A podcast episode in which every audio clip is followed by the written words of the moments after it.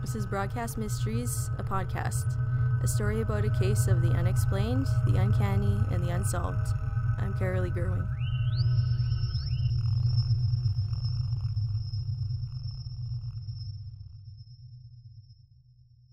Go then. There are other worlds than these. If these words sound familiar, it's because they should. Maybe you remember them in our first episode, where Martin Molson told us that these were words spoken by Cole Atkins only days before his disappearance. Maybe you know the words, but can't really place them. Their origin stuck on the tip of your brain, just slightly out of reach. Or maybe they sound familiar because, like Cole Atkins, you too are a fan of Stephen King.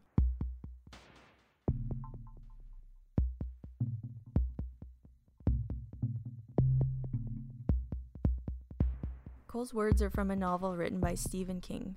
The book in question was the first book in the Dark Tower series, a series I'd heard of, but sadly hadn't read, which is why initially I didn't think anything of the quote, beside it sounding odd and even a little ominous. It should be no surprise that Cole is a fan of King's work. I mean, who isn't? Practically everyone in Western civilization has read or seen or heard of a Stephen King story. I remember my first contact with King's tales of the fantastic and the terrifying. I was a young girl, I'd say about seven or eight years old, and I had a babysitter, a teenage girl who lived down the road named Penny.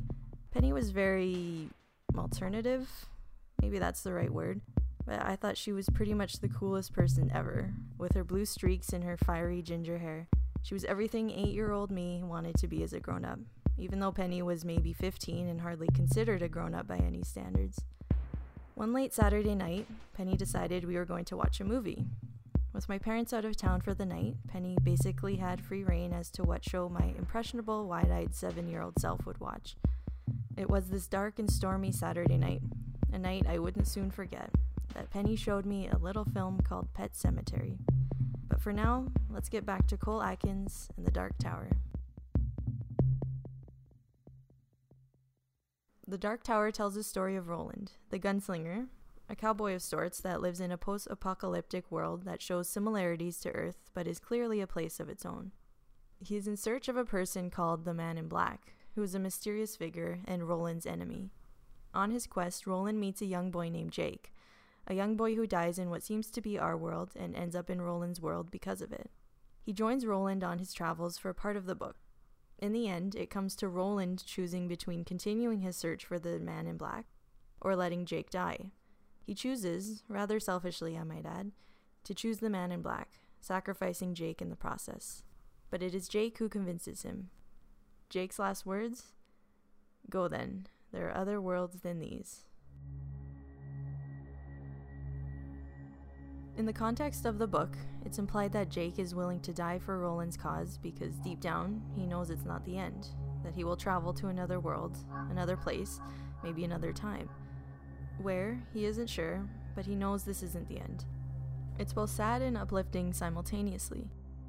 It's a similar idea to what a lot of religions follow the idea that there is a place where we go when we die. The idea of religion, faith, or Ka, as a guiding force is comforting. Sure, it wasn't something that Cole Atkins believed in, at least not according to his wife, Carrie Atkins, or his best friend, Jamie Lloyd. It's no question that Cole was a fan of the Dark Tower series, though he never got to finish it.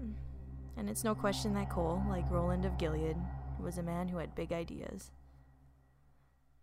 The question is what does all this have to do with the disappearance of Cole Atkins? In order to figure out how Stephen King fits in with all this, I talked to two people, one of which is Sylvester Woods, Cole's co worker, where we will hear part three of our conversation, the other, Cole's closest friend and lifelong Stephen King fan himself, Jamie Lloyd. It had been a while since I talked to Jamie, and it was good to catch up. Here's our conversation. So, you've read the books, right? Oh, yeah. And this was something that you and Cole shared? Yeah, I mean, I would say I was the bigger King fan overall, but I doubt you could find a bigger fan of the Dark Tower books than Cole. I mean, he was obsessed. I mean, he even named his daughter after the books. Oh, really? Roxy? Well, her middle name was Gabrielle, who's Roland's mother in the Dark Tower series, though I'm not sure that Carrie knows that. Okay. So, what was it about these books that had Cole so. Obsessed? Yes. Hmm. Well, I mean, they're really good books. It's a shame Cole never had a chance to finish them. Have you? Oh, yeah. I loved them. Clearly. Well, you see, if you think about it, they combine a fantasy with a sort of Clint Eastwood type of Western with a bit of, I don't know, maybe science fiction. I think a lot of philosophical ideas embedded in the books really grabbed hold of Cole and never really let him go. Hmm, What do you mean? Like, what philosophical ideas? Well, there's a few things. There's the idea of honor, which is something that Cole romanticized, especially when he was a little kid. And there's the idea of all things are connected, which is something that Cole believed. Not like on a religious level by any means. I mean, he wasn't a guy that believed in that sort of thing, but on a scientific level, or at least that's what he said. I mean, he believed that at the most base, molecular level, all beings, all cells, every atom in the universe was connected. But he also believed in the idea of the other world. Again, not in a religious way, but scientifically. And by other worlds, you mean Oh, I mean other dimensions. other dimensions. Crazy, huh? I used to think that as well. I used to think that the idea of things happening around us or even an afterlife was nothing more than wishful thinking. Used to. But now, I'm not so sure.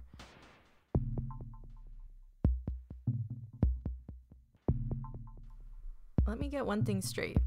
I realize what I'm about to say is, well, a bit crazy, a bit loony, but at the same time, this entire case has been crazy. From the second Cole Atkins disappeared, the events surrounding the case, the people, revolver, the circumstances have all been unorthodox. But isn't that what makes cases like Cole's interesting? The idea that crazy, the impossible, is in fact possible? It's a mindset I adopted early on in this case, and not one I'm willing to get rid of. Not yet, anyway. For now, allow me to indulge. Allow me to dip into the crazy, into the unreal. Allow me to look at this case, pardon my pun, from an entire new dimension. The idea of alternate dimensions, or parallel universes, or alternate realities, has been proposed both scientifically and in literature for a very long time. Recently, I'm talking the last 30 years, which does feel recent in regards to science and ideas and technology, there's been a fairly radical shift in what is deemed science and science fiction. The idea of other worlds or other timelines or realities is actually an accepted, while not proven, idea for scientific theorists. 30 years ago, though, compared to today, the idea was much more niche and much less popular. Though the idea of something being niche or popular never stopped Cole Atkins.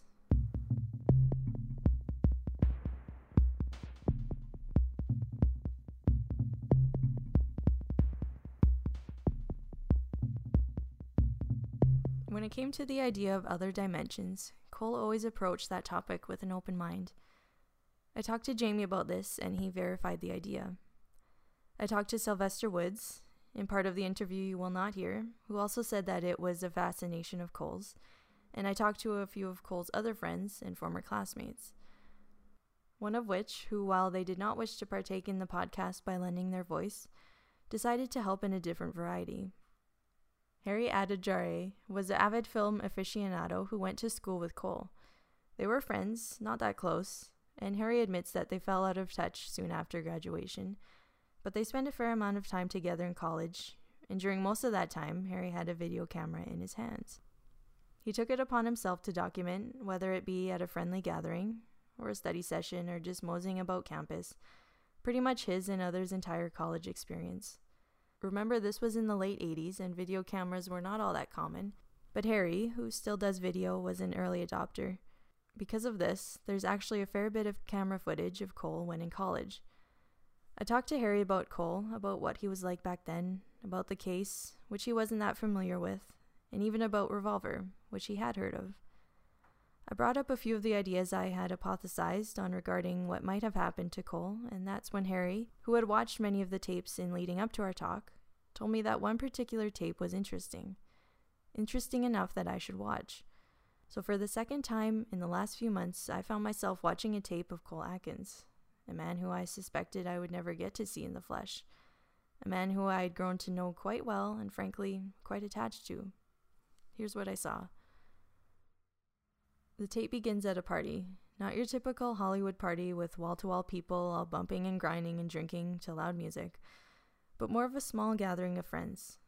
The footage moves through the party, passing by a half a dozen guests or so before getting to the kitchen where a young Cole Atkins sits around a table with a few friends, one of which is a very young and very gorgeous Carrie Carpenter.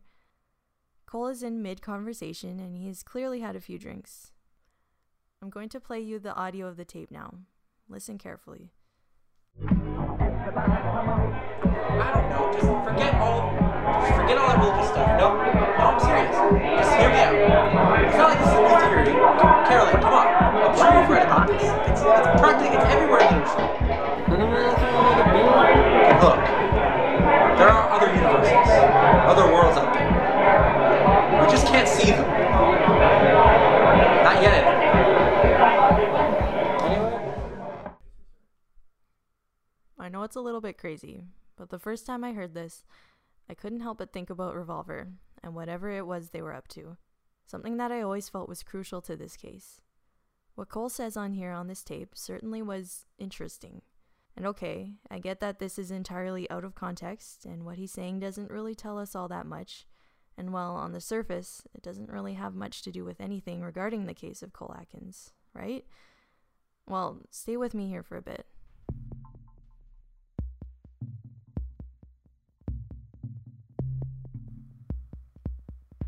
I want to take you now to the last part of my talk with Sylvester Woods. If you remember from last episode, we ended with Sylvester stating that he destroyed the footage, acting on Cole Atkins' request. I wanted to find out why, so I pressed. At that point in time, I still felt that he was either lying or hiding something from me, and I was partially right. Here it is. What do you mean he told you to?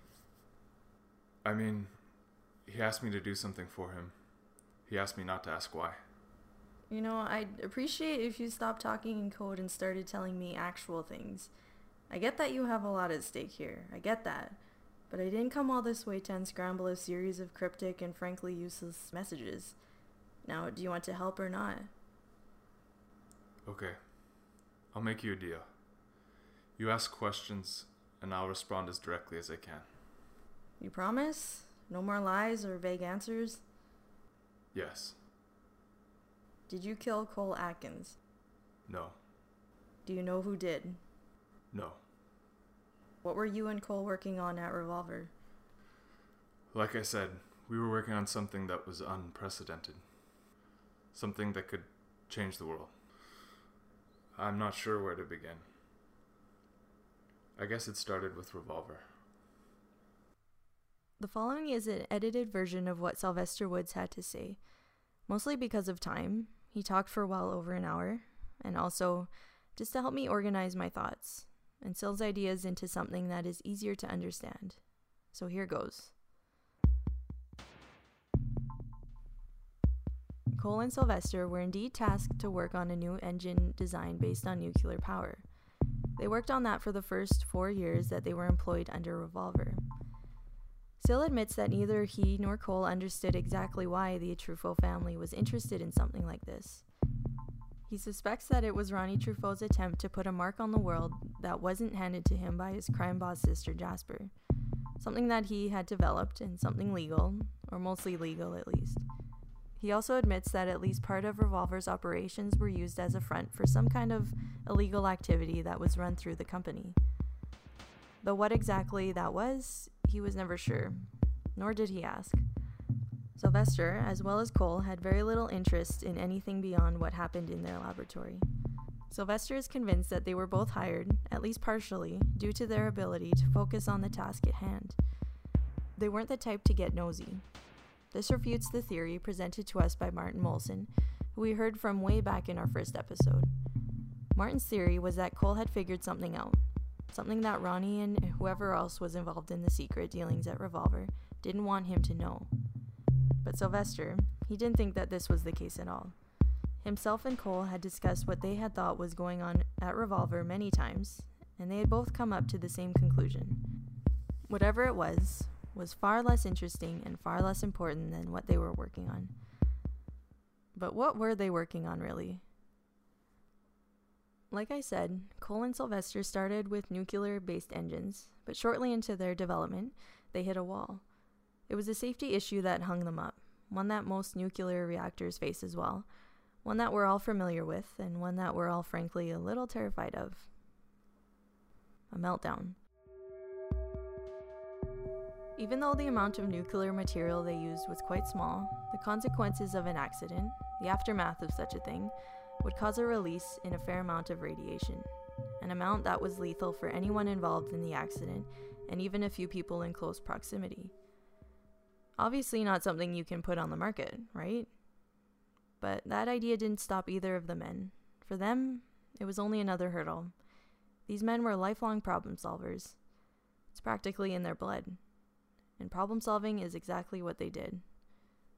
I mentioned in a previous episode that Sylvester Woods had invented a way to allow fax machines to break down information faster and without a loss in information, which in fax machine terms means the images or files you are transferring are perfect copies of the original. It was that invention that led Cole and Sylvester towards their answer. Sylvester had the idea if they can break down the nuclear reaction or a basic piece of information, maybe they could transfer it in the same way they transfer a file through a fax. So if the engine began a meltdown, it could transfer the chemicals to a cooled portion to stop it. And while this innovation could drastically alter the future of the transport and automotive industry, it was Cole who saw the bigger picture. While they could never fully map the reaction in a way that they could break it down and copy it, Cole thought that there was something that was already mapped, that using these same principles could also be transferred using this method. That was the human genome. While the human genome would not be fully mapped out until 2003, Cole had an idea that this theory was still perfectly valid. So they went to work on that instead, keeping their research secret from Ronnie and his people along the way. For those of you who are not aware how a fax machine works, for many of you who are born after the year 1995, you may not even know what a fax machine is. It was a means of communication, file sharing, that people used before the widespread use of email. How it works is a fax machine copies information, breaks it down into its smallest form, then rebuilds it on the other side of the transmission. Let that sink in for a moment. I want to take you now to a portion of Sylvester's interview where he discusses their experiments openly. Here it is. How did you go about doing this? We never quite got the breakthrough Cole and I wanted with the nuclear engineering. We did find one thing that was unexpected. Go on. Through the process of trying to stabilize the nuclear fission in hopes to deter any kind of meltdown or explosion in the event of an accident, we stumbled upon something much bigger. We discovered a way to break down particles to the subatomic level. That was step one. We knew we had something big, even then. But how to use it? It was Cole's idea. An idea I wish I had thought of, honestly. It was so simple. It was an idea that already existed. An idea that I had plenty of experience with. Only Cole put a new spin on it. We already did have a process that broke down parts to their smallest level. It's called a fax machine. That was step two. Step 3 was figuring out a way to harness these broken down subatomic particles. Once we knew how to do that, it was just a matter of building a machine. Well, two machines, really. Mm, I'm a little lost. So, what exactly did you do with this information? We knew the subatomic particles could be transferred, theoretically, via quantum teleportation. It was a crazy theory, with not a lot of hard science to back it up, but one that Cole had been a fan of. And frankly, no one has done work as extensive as we have on this idea. Not to my knowledge, anyway. No one has pushed boundaries quite like this. To our surprise, it actually worked. Are you saying what I think you're saying? Yes. You're saying you guys invented teleportation. Yes. Teleportation. Um, okay. Now, the first time I heard this, I thought Sylvester Woods had lost it. But as I listened to him explain it, and later verified the science with a friend of mine, I slowly came around. It's interesting to listen to someone tell you a story that you believe to be untrue, and you watch as they tell you, you see their face, their eyes, and the idea of truth and lies become muddled. I believe that Sylvester believed that he and Cole Atkins had discovered teleportation. And slowly, I began to believe it myself. I asked Sylvester what he thought happened, and I finally got an answer from him, something I've been waiting for for nearly a year. Here it is, and again, this is the Cliff's Notes.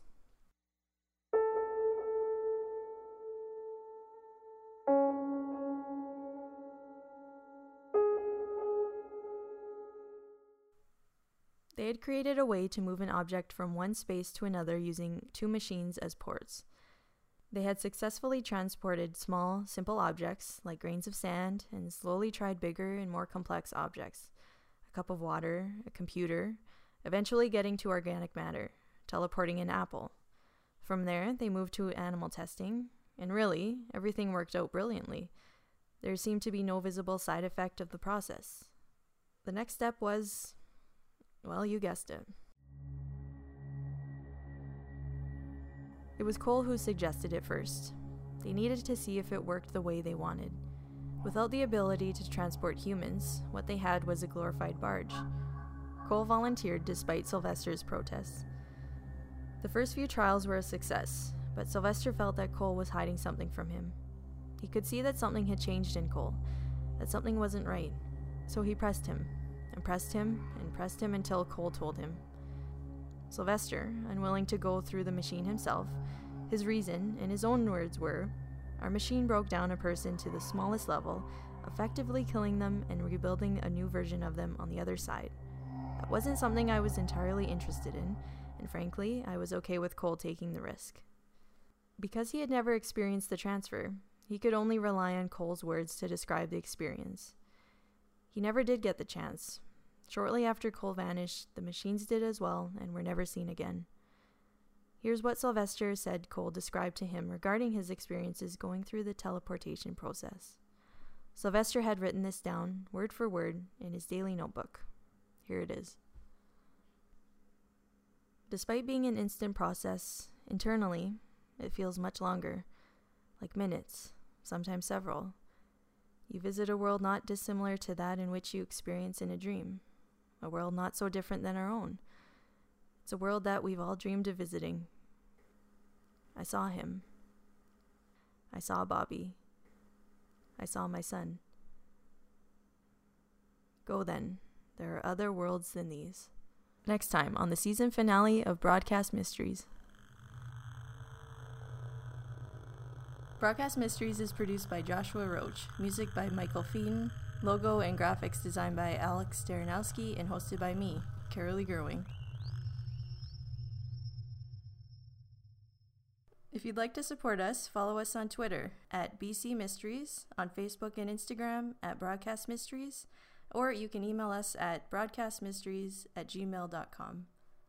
The final episode of Broadcast Mysteries will be available in one week. Go to broadcastmysteries.com for details.